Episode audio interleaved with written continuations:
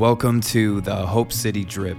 This is a podcast of Hope City Church in Clinton, Iowa, where we exist for the glory of Jesus and the joy of Clinton. We know that life can be busy, can be hectic, and so whether you're a stay at home mom and you have littles, or you're a shift worker and laboring long hours, whatever you do, this podcast is made for you to hear and digest the mission the vision of Hope City Church. It's a vision drip. So let it drip at your own pace. Listen to this how you want. You know, rewind it, 2x speed this thing, whatever you want to do. Uh, we just hope that this helps you to uh, live uh, for the glory of Jesus and the joy of your own local community that God has placed you in. My name is Nick Powell, and uh, I am uh, the planting pastor at Hope City Church here in Clinton. And one of the things that uh, I want to talk about, well, the thing I want to talk about on this podcast is um, the theme of exile again. Uh, we, as a core team, are going through uh, the book of First Peter, and really, I want to going through First Peter with our team because I believe that Peter has something for us as a modern church. Uh, Peter's writing to uh, a group of churches that, that he calls the dispersion. Um, they're a collection of different churches and groups of Jesus followers in what is now modern day Turkey. And Peter is writing to them, and one of the things that he uh, calls them, he calls them exiles. And so, exile um, means a couple things that I think is is impactful for us as Jesus followers today. Uh, one of the things that it meant in First Peter's day is that they're exiles. That means they're there's a disconnect. There's a they're not quite home. Uh, they are alienated from the promised land and from the uh, from Jerusalem. From for, they're alienated from their final destination where they would fully belong, fully to God and fully to their communities and fully. They're not. They're just not there yet, and so they're they're exiled from one another. Uh, they're not living in, in cro- close proximity to, to all each of the churches, and uh, the places they live are are not quite hospitable to Christianity. And so there's this theme of exile, literally. They're exiles and dispersed. But there's also this sense where he uses it metaphorically. Uh, they're exiles. They are um, they are Christians, and that means that they don't fit into the ways of the world. Uh, the life, uh, the teaching of Jesus and the way of Jesus, practicing the way of Jesus, uh, just is it's incompatible with practicing other ways. Uh, there's ways, other spiritual paths. There's other ways of living in the world, whether that's America, Turkey, Iceland, uh, Russia, whatever. There's other ways in which to live your life. And what we know from being human is that the way that people choose to live their lives is totally driven by their pursuit of finding happiness. Uh, every human being that's ever existed um, pursues what they love, what they desire. And so we all, in a way, are searching for um, a metaphorical home. You know, we're searching for a place to belong, a place to be happy, a place to flourish and find deep and abiding joy. We all want that. We want some, but we all have a different version of what that is. We all have a different version of the good life. And so the Christian um, version of the good life, what Jesus calls us to, um, looks different than what other um, people are chasing other ways and religions and, and things are chasing. And so, uh, one of the huge themes of First Peter is just saying, hey, uh, look, Christian, you you don't feel like you quite fit in in the world, and there's a reason for that because you're exiles. Uh, and so Peter uh, he explores that theme and, and, the implications of that theme, and then also how Jesus uh, addresses that um, in the book of First Peter. And the reason I bring this up, uh, the reason why I'm passionate about the book of First Peter is because we are living through a time in American history where the Christian church is falling out of style uh, to put it lightly. The Christian church and, and the teachings of Jesus uh, is becoming increasingly more out of style, out of touch. And to put it in another way, uh, some people call it if you're a Christian, you are kind of on the wrong side of history. The world is moving in a, a different direction, both ideologically and um, just in the way that people live their lives, that it's starting to make Christianity seem kind of weird. Uh, true, authentic, Jesus centered Christianity is starting to become something um, that a minority practices. It's becoming this thing where it's like, I don't know, it's out of step with um, the dominant culture.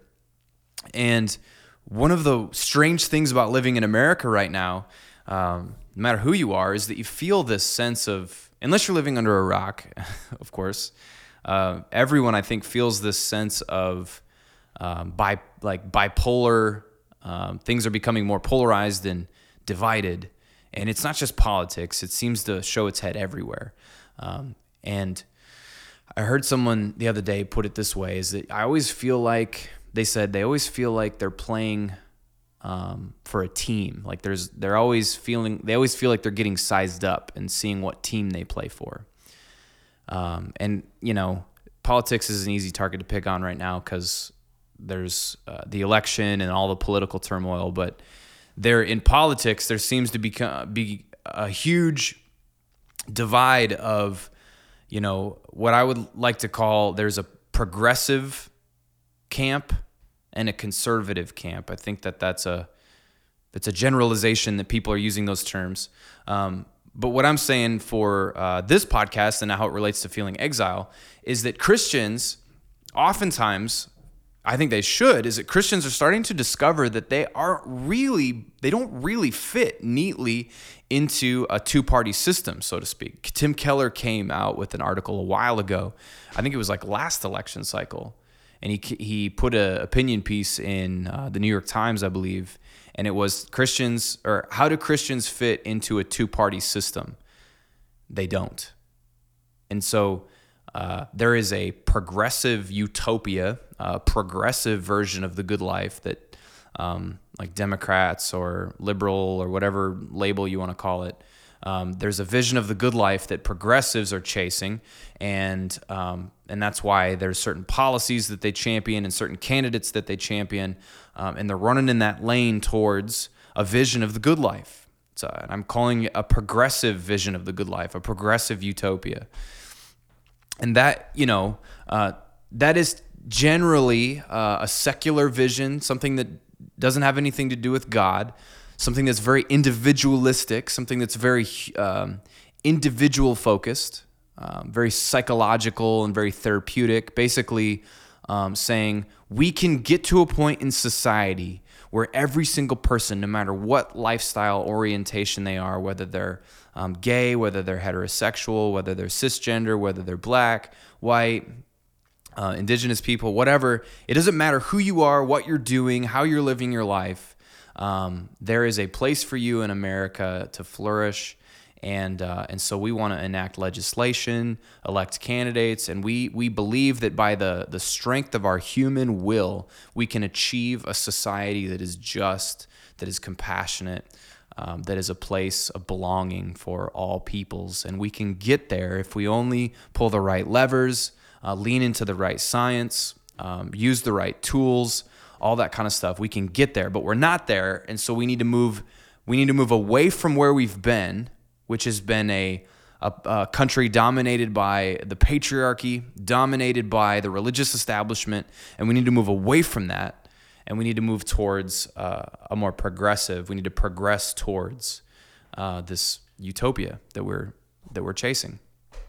Uh, and then there's this conservative utopia, which is a, uh, like a more nostalgic utopia, which is saying, well, the problem is is that we're getting away from our Christian roots. We're getting away from our founding fathers' vision for this country, um, and and and the further we go from that, uh, the worse that our country is actually going to be. And so, what's typical in the progressive, or sorry, the conservative vision of the good life is that if we can just conserve and hold on to uh, the Constitution, we can conserve and hold on to, um, you know, the Federalist Papers, like what the what the founding fathers wrote was their vision for this country and this republic. If we can conserve onto that, then we will uh, flourish as a people, both economically, religiously. We will, we will, if we just hold on to that stuff, then we will flourish. And so both of those camps have a version of a utopia or a good life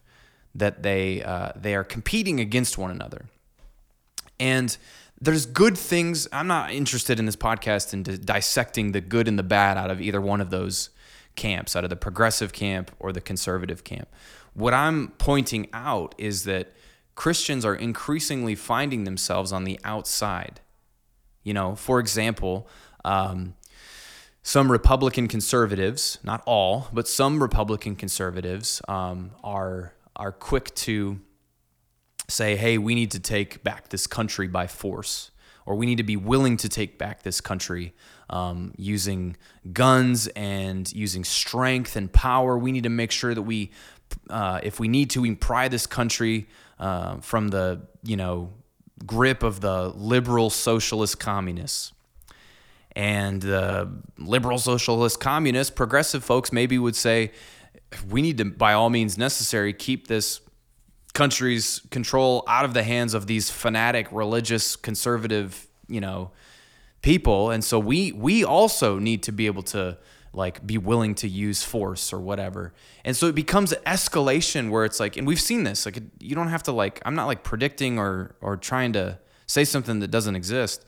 You just turn on the news and there's people uh, from both sides both sides of the aisle um, that are like rioting and uh, escalating violence. And again, I'm not saying this is every single person. Uh, that you know, I'm not saying every Republican is a radical conservative and every um, Democrat is a radical progressive. I'm not saying that, but I am saying that Christians are like, man, I don't know if if the conservative utopia quite captures everything that I'm reading in Scripture, um, that I'm seeing Jesus uh, describe as as the vision for the good life what vision described, or what Jesus describes in the Gospels, seems somewhat incompatible in, in ways with the conservative utopia. It also seems incompatible with the progressive utopia. So it just feels like I'm on the outside and I don't quite fit. And that would be what you could call feeling exile. You're feeling like you're alienated from what the majority thinks uh, is the way to live your life. And, and what I want you to know is that if you're a believer and a follower of Christ, that you're actually in good company. Um, because the way of Jesus uh, is a way that God says is a way of holiness. Uh, and the way of holiness means that you're set apart. The way that you live um, is set apart. It's supposed to be different, it's supposed to be provocative. Uh, being a Christian is supposed to be compelling to the rest of the world. While the rest of the world is drilling down into this really toxic tribalism of red versus blue, uh, Jesus people are are supposed to live in such a way where it's like, man, we, we don't fit into that box. We don't get you can't paint us that color so neatly. And so we're supposed to be a provocative people that demonstrates to the world um, a different and a better way. Well, one of the things that happens is that throughout history, this has made Christians um, targets. And when they don't fit neatly into a particular camp, especially a, a camp that has power, when they don't, when Christians don't fit neatly into a society that has power, a group that has power, um, they become targets. Now that could be as benign as being targets of ridicule, targets of suspicion, um, targets of condemnation with the you know with people's words, they just maybe don't fit in, out of style. Or it could be as extreme as violent persecution. And so, one of the things I want to show you is that in church history, uh, there was a time in, in, which Christians were violently persecuted because they just didn't fit in. And this was the time of Nero uh, in around the AD 60s. Um, this was what most scholars believe uh, was when Peter was writing his letter was during the time and reign of the uh, Roman Emperor Nero. So I got I got this book here. It's called um, "The Story of Christianity" by Justo L. Gonzalez, and it's really really well written um, history of Christianity, church history book. and uh, he he has a little section here about the persecution um, of the Christians that happened under the reign of Nero, and it's a really fascinating story because Nero is this he's this interesting emperor. Uh, when he when he first came to power, he was he was respected, and you know, was a pretty typical emperor.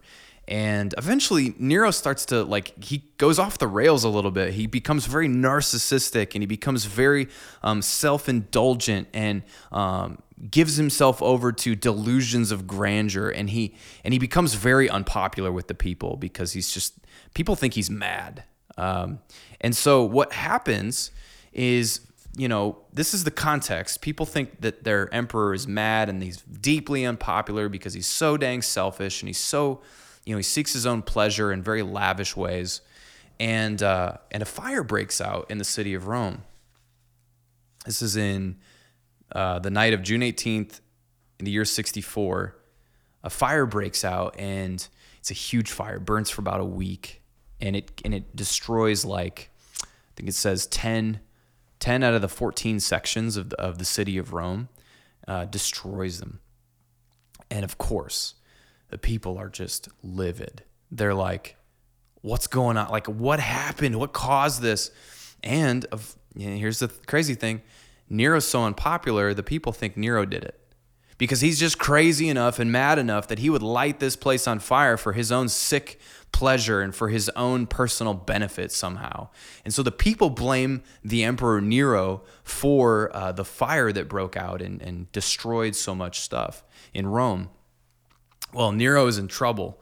And so what Nero notice, what he does is that he he notices that there is a section of the city that wasn't as badly burned, and uh, and many Christians and Jews lived in this part of the city. So what happens is that the Christians become uh, a target. Uh, Christians become a very convenient target for Nero because Nero needs to scapegoat somebody because it can't be him. He can't be the one to blame for this fire. And so he he looks and sees, "Oh, look, it must have been the Christians because the fire didn't touch their part of the city." So he turns it on them.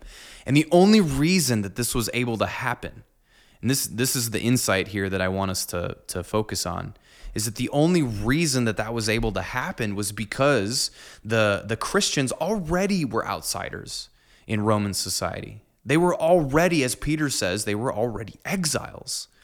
And, uh, and so the, the historian Tacitus, he tells uh, the story of that time, the fire and the Christians being, uh, they become persecuted by Nero. Nero straight hunts them down and, uh, and he tortures them and kills them with what the uh, historian Tacitus calls refined cruelty. And this is, I want to read you a little bit of uh, an excerpt here from, from this book. It says, this is Tacitus. He says, In spite of every human effort of the emperor's largesse and of the sacrifices made to the gods, nothing sufficed to allay suspicion, nor to destroy the opinion that the fire had been ordered. So this is the people they nothing was going to stop the people thinking that Nero did it. Therefore, in order to destroy this rumor, Nero blamed the Christians, who are hated for their abominations. So tuck that little phrase into your dog ear that phrase. The Christians, he says, were hated for their abominations and punish them with refined cruelty. Christ, from whom they take their name, was executed by Pontius Pilate during the reign of Tiberius. Stopped for a moment, this evil superstition reappeared, not only in Judea, where was the root of the evil, and evil superstition, he's, he's referring to Christianity, um, is the root of the evil, but also in Rome, where all things sordid and abominable from every corner of the world come together. Thus, first those who confessed that they were Christians were arrested, and on the basis of their testimony, a great number were condemned, although not so much for the fire itself as for their hatred of humankind. So, the uh, the historian Tacitus he's describing this event and he and he describes Christians um, even before they were blamed by Nero. He describes them as as um, practicing abominations and as being hated. Um, or sorry, He's saying that they hated humankind. And what you need to know about this is that Christians, uh, because Christians at the time, in in in their attempt to pursue living into the call to become holy people, uh, they they knew God was calling them to become uh, to live into their identity as holy, set apart people. And so what that meant is that they they didn't participate in some of many things that the Roman culture really valued. So they, you know, many Christians didn't participate in the Colosseum games. They weren't uh, supporters of like the entertainment violence. Um, many Christians didn't participate in their art and theater. Um, many Christians didn't participate in, in the Roman army. And, and so there was all sorts of things that these Christians didn't participate in because to them it was contrary to practicing the way of Jesus. And so many in Roman culture who valued their their culture, like this this historian Tacitus, who valued the Roman way, right? The Roman society, Roman culture. Many people who valued that saw the Christians as a threat to that because they weren't they weren't celebrating what Romans were celebrating. They weren't um, participating in building uh, what the Romans were building, and so they were seen as useless. They were seen as um, you know like they were condemned and they were they were seen as unpopular. It's like what what what good are these Christians if they don't do these things and celebrate these things? They don't worship our emperor. Like what what what good are these Christians? And so practicing the way of Jesus made being Christians made these early Christians a target and Nero exploited it. So that's part of the story of why the Christians were so fiercely persecuted in uh, Nero's day because they were uh, an easy target for scapegoating. Now, this is really important context for understanding First Peter because First Peter uh, 2 4, I just want to vo- focus in on this one verse. First, uh, First Peter 2 4. So Peter is essentially um, he's unpacking what it means to uh, grow as God's holy people. What does it look like to be spiritually formed into the type of people um, that are not shaped primarily by um, idolatrous practices? They're not shaped primarily by Roman culture and emperor worship and all these things. They're shaped by something else. They're shaped by the presence of Jesus and living, um, building their community off the way and teachings of Jesus. And so Peter writes, as you come to him, meaning as you come into personal relationship with Jesus, as you come to him, come into his presence. And then he refers to Jesus as a living stone, rejected by men, but in the sight of God, chosen and precious. You yourselves, like living stones, are being built up as a spiritual house. There's this interesting thing. Like if we know the con- we know the context of first peter if we know part of the story that provides the backdrop the historical backdrop uh, of what was going on during the time peter's writing this letter that provides some color to this. Jesus is referred to as a living stone rejected by men but in the sight of god chosen and precious. And these people these christians um, they they are feeling rejected. They're feeling condemned. They're feeling useless. And peter's saying jesus jesus was rejected by men. And he goes on to call jesus the cornerstone. The cornerstone is is the part of the building that all of the other stones are are keying off of. And so, what Peter is saying, he's using this metaphor to say, look, I know that the Romans don't think that you guys are worth um, building a culture on. That Christianity to them is a weak religion, that Christianity and Christians are useless to building a powerful and strong society. You need to know that, that God does not see you that way. God sees you like he saw Jesus. God the Father sees Jesus as chosen and precious. That even though Jesus was rejected and condemned and despised, he was chosen and precious in the sight of God the Father. It's not fundamentally these Christians are not useless, but they're precious. And so, this is how we are called as Christians in the modern world. We are called to live into this identity as chosen and precious. And we ought to have the confidence that God is building a better people and a better kingdom through the local church, like through the church, the church of Christ. And so the Christian, like Christian, I don't know who needs to hear this. If you're listening to this and, you, and you're feeling like maybe you've had a conversation with somebody and you just felt misunderstood because uh, you follow Jesus or you just had a job interview and you you don't feel like it went well after you said you were a Christian or that you go to church or that you uh, love Jesus and that's a big part of your life, you know. Um, whatever version of this, like feeling alienated and exiled, you just need to know that you're in good company. And that though you may be on the outside of the uh, divisive political climate that we're in, you may be on the outside of a, of a progressive utopia or a conservative utopia. If you're on the outside of that, you need to know that you're not on the outside of God's kingdom. You're not on the outside of what God is building. And so, in a way, lean into uh, the fact that you are uh, there. There is such a thing as holy uselessness. the false kingdoms of the world will find you useless. They will find you useless building material. But you know what? They also found Jesus useless. They're if you know the story of Jesus, like the Jews at, in that time, the ethnic Jews, they wanted to be rescued from the oppression and from the misrepresentation and from uh, from the disenfranchisement that they experienced under Roman rule. To put it simply, the Jews wanted to overthrow the government.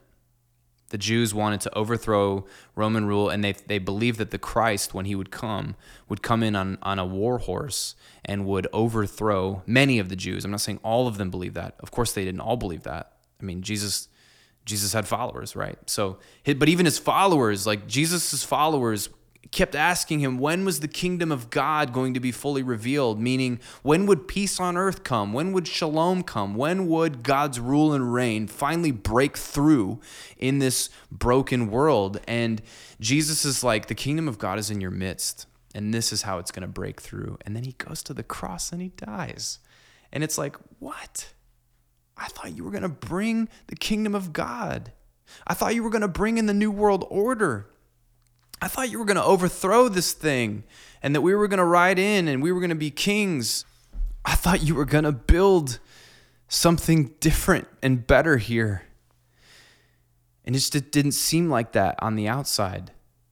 Jesus died and and the Roman government kept going and nations rose and fall and we still are in this cycle of political turmoil and governments exploiting people and governments being successful and governments being unsuccessful. I mean, it's just we're still in this thing, right? What Jesus came and taught, which is what Peter's teaching in his book, is that this kingdom is a spiritual kingdom and that God is spirit. God is building something that has started. He has he is building something in each one of your lives. He's building something. His spiritual presence has made his home in you. And he is building your life on the cornerstone of Jesus. He's transforming you into his image, and that the church community is a new community, being spiritually formed in the way of Jesus. That the spiritual community um, in the church is becoming a light, is a, is a light to the nations because we know that what we are primarily rescued from in this life is sin and that is the greatest thing that we needed rescue from was sin. We needed rescued from ourselves. We needed rescue from the wrath of god that stood over each one of us. And now because jesus was made to be discarded jesus was treated uh, and condemned and was was ostracized by the people. Like Jesus was the, all of these things. Like our exile, our feeling of not belonging, alienation, estrangement, all of these feelings, like Jesus was discarded and thought to be useless. But he was not useless. What he was doing was something paradoxical. He was taking power by giving up his life. Because in his resurrection, it vindicated all his claims of being the king of the universe and the Son of God. And that he goes and ascends into heaven, and then we look and we say, Yes, I believe in this. In light of the resurrection, I believe that Jesus is really king, and that we, as we believe in Jesus, we now have a hope. We have a hope that we will one day become like him fully, that we will too will rise from this broken world. We will rise from the death. We will rise and we will be with God in his new world forever. That day is not going to come until Jesus returns a second time. But until that happens, right now, the work has already started of building a new kingdom. It has started spiritually. And so, right now, Christian, if you believe in Jesus, he is making you into a useful people. He's making you into a useful person that though you may not be useful to uh, the utopian visions of other political parties or whatever, you are precious in God's sight and He's building something great with you. He's building you into the image of Christ, and that when you are put together with other believers in the church, the church becomes this countercultural kingdom this countercultural people group, this countercultural new race that demonstrates to the world a better way to live and a better vision to chase and a better God to worship. And so that is the vision. That is the beauty of exile is that we have an opportunity here in modern American life. We have an opportunity here even in Clinton, Iowa. We have an opportunity to demonstrate to a broken and divided people that it is possible to live the way of Jesus. It is possible to love it is possible to have compassion. It is possible to have life and to have unity. And that is a far more compelling vision than anything else out there that has to offer. And so, whether you're uh, here in Clinton and you're a member of Hope City Church, or whether you're a member of a different church in this community and you're fighting the good fight with, with other folks in, a, in, a, in an extended family, right? No matter where you're at, we just hope that this podcast serves to help you live for the glory of Jesus and the joy of your local community.